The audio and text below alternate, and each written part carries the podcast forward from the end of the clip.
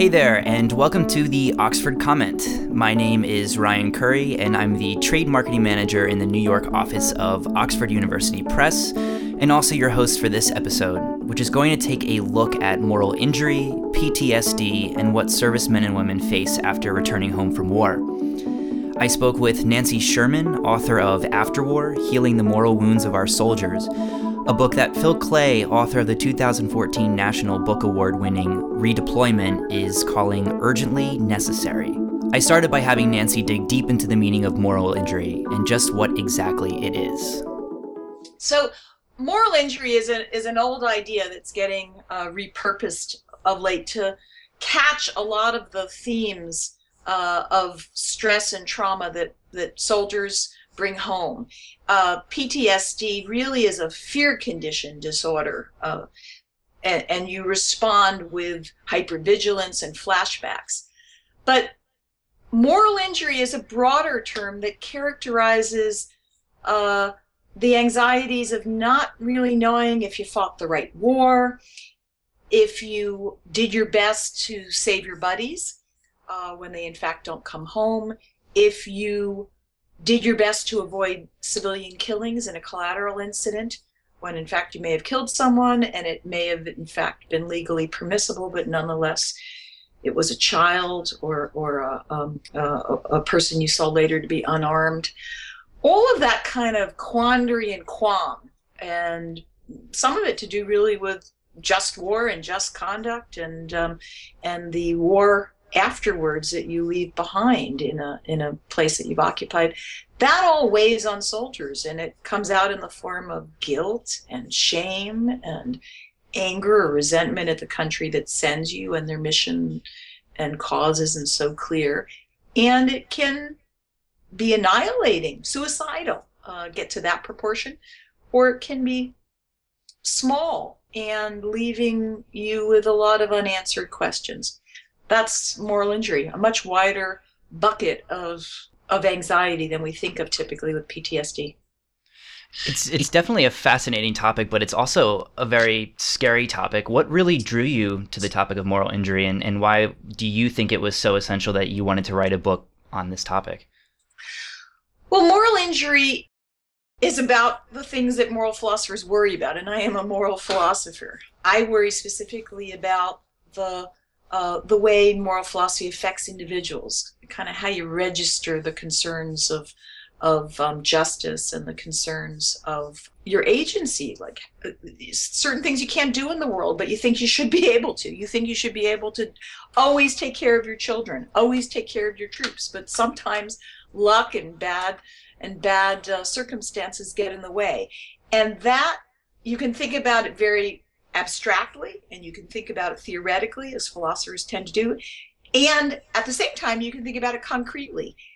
What injuries or wounds does it leave on a soul? What scars does it leave where the scar tissue doesn't heal so well? And I got interested in this theoretically and concretely, um, but also because I was teaching veterans. Uh, and I've worked with um, service members for 25 years or so, beginning at the Naval Academy. So it's not new territory to me, but the, the past wars, which are the longest in our history, and amongst the ugliest because of the wars being so fought without a front line and in cities where it's hard to see who's a combatant and who's not and who's complicit and who isn't. All that comes home to you in a classroom. And so you see it up close and you see the hurt and feel the hurt. I have to say, in addition, I've been trained in um, in research training in psychoanalysis. So I sometimes think about the psychological conditions uh, of um, of hurt and injury in a way that some of my colleagues don't necessarily. So you've been describing PTSD in one sense, in one light, and moral injury in a in a different light. What really is the difference between the two? PTSD became a diagnosis in 1980 with the what's called Diagnostic and Statistic Manual of Disorders. That's the Bible for filing insurance claims that psychiatrists and mental health clinicians use, uh, put out by the American Psychiatric Association.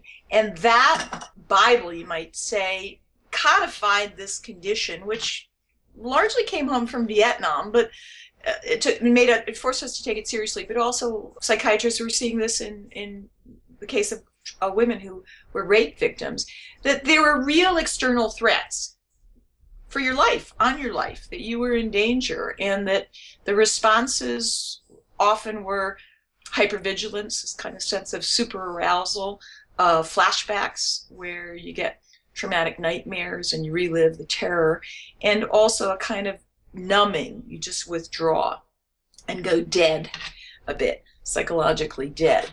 And that came to be known as PTSD. And it wasn't just malingering or cowardice or weakness of moral fiber. So the idea was there was really an external threat, and these were the behavioral symptoms. But it's pretty codified and a, and a bit of an artifice and used for diagnosis. And it doesn't catch all the symptoms that come home from war. There's a lot more to anxiety. And there's a lot more also where there isn't necessarily a threshold. Some people have a little bit of moral injury. They're just bothered a bit by stuff they can't figure out. Like, was there guilt for not bringing home one of their buddies? Is it justified? Or are they being too grandiose and too hard on themselves? It doesn't keep them awake too much at night, but it but it nags a lot. For others, they can be suicidal. They can just feel absolutely overwhelmed that they're they've lost their moral bearing. They their sense of shame is devastating. And they so fell short of what they think military honor and being a good person requires. And it can lead to uh, deep deep depression and despair. And as i said ultimately suicide. That's a huge range of dimensions and from a little to a lot. And that I think is the flavor of moral injury. It's just it's not an artificial it's not a category on in a manual yet that's diagnosable uh, in the same way. Clinicians are trying to be able to uh, diagnose it, and there is work right now in the updated di- DSM Diagnostic and Statistical Manual of Disorders to include guilt and shame. Um, but we don't quite know how to treat it well, and some of the treatment for PTSD, which involves kind of cognitive behavioral therapy, you relive and retell your story, but in a way that desensitizes you to the threatening object. You don't see it as, as threatening and as making you as helpless as it did before. That doesn't really work when you're feeling guilty or ashamed or, or terrible resentment. Relive your story over and over again and desensitize your fear. Well, you're not afraid. It's just that you feel terrible about what happened and you don't think you're a good person. That's that requires a different kind of treatment. And so the artificial it's not an artificial but the narrow pegging of an injury that it has to meet this criteria and that criteria doesn't really capture what we're seeing coming home from war or or not or amongst civilians when you've had a really really uh, difficult uh, experience that could be uh, an assault, a battery, uh, a victim. You could be a victim of sexual um, of sexual assault or rape. Where you know, did, did I bring it on? Did I do something? Am I to blame? I I thought I could trust that person. That was my boyfriend. I can't trust that person anymore. That those are all in the in the flavor of moral injury. Well, it's it really is fascinating. I mean, coming back home and and re-entering into society can can be something that some may do very easily and some may not entirely. And, and you've tapped, you've uh, titled chapter two within the book, "Don't Just Tell Me Thank You." So why is "Thank you for your service" not a good enough response to the servicemen and women who are returning home? It's a great question. I think the coming home ritual for a long time, 10 years I'd say, in an airport was thank you for your service. And if you think about it, it's probably a reaction to Vietnam, where you really, if you were a service member, you weren't thanked for your service very often. And if anything, you might have had an egg thrown at you or a tomato or really not been able to go on a college campus wearing your, your uniform or camis, which uh, because there was so much protest over the war and a sense that the soldiers or warriors were responsible for the war. We now think, rightly, I think, um, that you can separate, at least to some degree, the war from the warrior. And so we want to acknowledge that, I think, by this ritual. Thank you for your service. But it's it's thin, and a lot of service members feel resentment. Oh, you've been at the mall while I've been at war, meaning uh, there hasn't even been been a war tax. You haven't really felt the war. I mean, we've got to think that only half to, uh, half to one percent have served in these wars, so it's very few folks have served, and they've served for a really long time, multiple deployments, some four, five, six, seven deployments in very messy counterinsurgency wars with the mission changing. So it's a beginning of a conversation. It, when it's sincere, it is gratitude, but it doesn't go very deep. And we need to find a new conversation that moves deeper so that a service member coming home really has a sense that he belongs at home again and that people are willing to ask the kind of questions or become friends with you with, you if you're a service member in a way that will allow you to feel oh they trust me and i can really tell them what it was like being over there so i think we need to have deeper conversations i think the classroom for me has been an amazing place to have those conversations and it's a privileged relationship you get to be with someone often for four years um, if they're a freshman and they and you hit it off as a teacher or a mentor and a student, you have a very significant relationship um, in the way that education and teaching often allows. And it's a place to go to a much deeper place to start to heal, both for the civilian and for the and for the service member. It's a two way street here. I, am sure the interactions with the soldiers returning back from war are are crucial and, and extremely important. So why are the everyday interactions with soldiers so crucial to their recovery uh, once returning from war? Soldiers come home and they they really have been to a different place than we've been to. War journalism has been able to give us access to war in a way that we've never been able before. And we've had embedded soldiers and we've had really up close coverage of war in print journalism and uh, and online but we still haven't been there. We haven't felt the the fear. We haven't felt the loss. Uh, service member families certainly have in a deep way, but those service members coming home, you know, they they sometimes they say, you know, we it's kind of like uh, the Simon Garfunkel song, you know, they see Kodachrome now, where they everything had been gray and and and brown in Iraq um, or in Afghanistan. It was it, it, the colors were different the smells were different. You're 120 degrees. You were amidst rotting bodies for a long period of time. Your adrenaline levels are so different. So everything about war feels so different from being home in a civilian environment. And these interactions at home that helps service members connect with civilians again. They are civilians after all, right? They're citizen soldiers. I'm not here talking about foreign nationals who are serving. I'm talking about your own citizen soldiers, and nor am I talking about contractors typically. They're they're ours that have come back, but they don't feel like they belong. So anything to normalize relationships in a classroom where the person coming home may be four, ten years older than the average undergraduate that's a gap uh, uh, to bridge. They might have been, some of my students are interrogators. It's not easy to talk about interrogation at Abu Ghraib in, in a classroom of undergraduates. Um, but if you can, as a teacher, help create an environment where those conversations can happen, where you can talk about what it felt like to be a sniper, a Marine sniper, and you can explain why your arm is tattooed um, with the names of your buddies um, you can start writing about it in the school newspaper. You can become a Washington Post contributor, as one of my students has. All that is kind of normalizing the interaction so that they really can come, these people can come home again and and um, feel like they belong and feel like we belong to them as well. Now, you have a, a wide range of experience uh, in this particular field. So, whilst researching and speaking with the variety of veterans that you've spoken to in the past. Um, what story or what conversation would you say has resonated the most with you?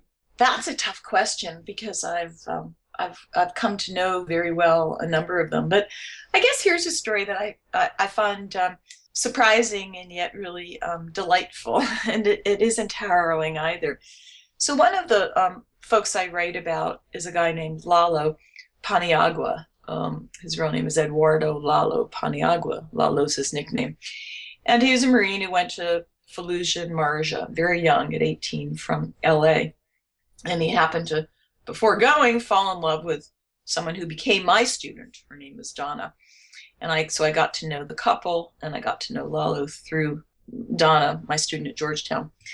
Lalo had a really hard time coming home, suffered from both PTSD in the sense that he really um, didn't feel comfortable around people, felt very anxious, and the like, and also m- great moral injury. He really uh, racked himself for a long time, beat himself up hard about the loss of three of his Marines. So he goes, after quite a long period of time of not really adjusting at home to uh, a Marine uh, Warrior Resilience Brigade at Walter Reed here near my home in Bethesda. But he has a dog. it was a care dog, a therapy dog that, that he's trained and come to take care of, and he's ADA, American Disability Act, license, etc. But he's not the right kind of uh, licensing for for Walter Reed, so he can't take the dog into the barracks and he says he's not going to go without the dog. He'd rather sleep in his car. He slept in worse. He slept in mud huts. He'll, he'll sleep in a hole. It doesn't matter but he's not going without his dog. So they they put him essentially in a off-campus site in virginia. So he goes to virginia to see this site and it starts to look kind of interesting. A lot of older people are on the porches and he thinks hmm this is maybe a college dorm. Grandmothers are visiting etc when he gets inside, he realizes that he's been put in a retirement community with service members uh, that are retired, all officers or widows of officers. So it's a, a high level, swanky retirement community for officers and also for State Department civilians in the Virginia suburbs. So he's ready to bolt and leave, but it turns out that this particular environment was incredibly healing for him.